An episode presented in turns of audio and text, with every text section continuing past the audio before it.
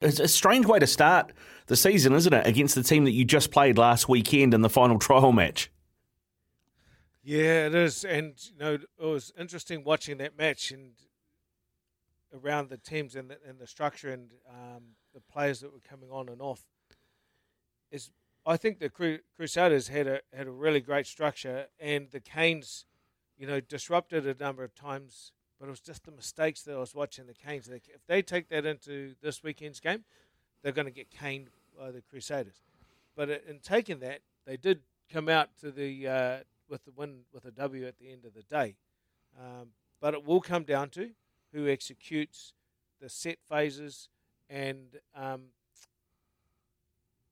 both in the scrum and the line out, and making sure that they can finish their uh, their phases uh, really really well will come out with a win. So it looks like there'll be uh, six All Blacks available for the Crusaders uh, coming back into this as well. Um, you, I mean, you know, you'll take a win against the Crusaders anytime you can, right? Because they're the they're the big dog. They're the one everyone wants to knock off. But do you want to do it the week before the competition starts, really, and get no points for it, and then maybe cop the backlash? Well, and that's the thing, right? It's it's going to be tough, and you're right, Noah. You always like taking on the the Crusaders. It's always been since we were right from in the competition. There were two teams. There were the Blues and the Crusaders. Crusaders have dominated this competition for a long, long time, and with the number of All Blacks coming back in, I think the backlash is going to be pretty swift. But I believe the the Hurricanes have the ability. The, there's a couple of pieces in there. Uh, TJ is, is a pivot, a real pivotal player, and with him out, I think that's going to be an area where the Crusaders are really going to target.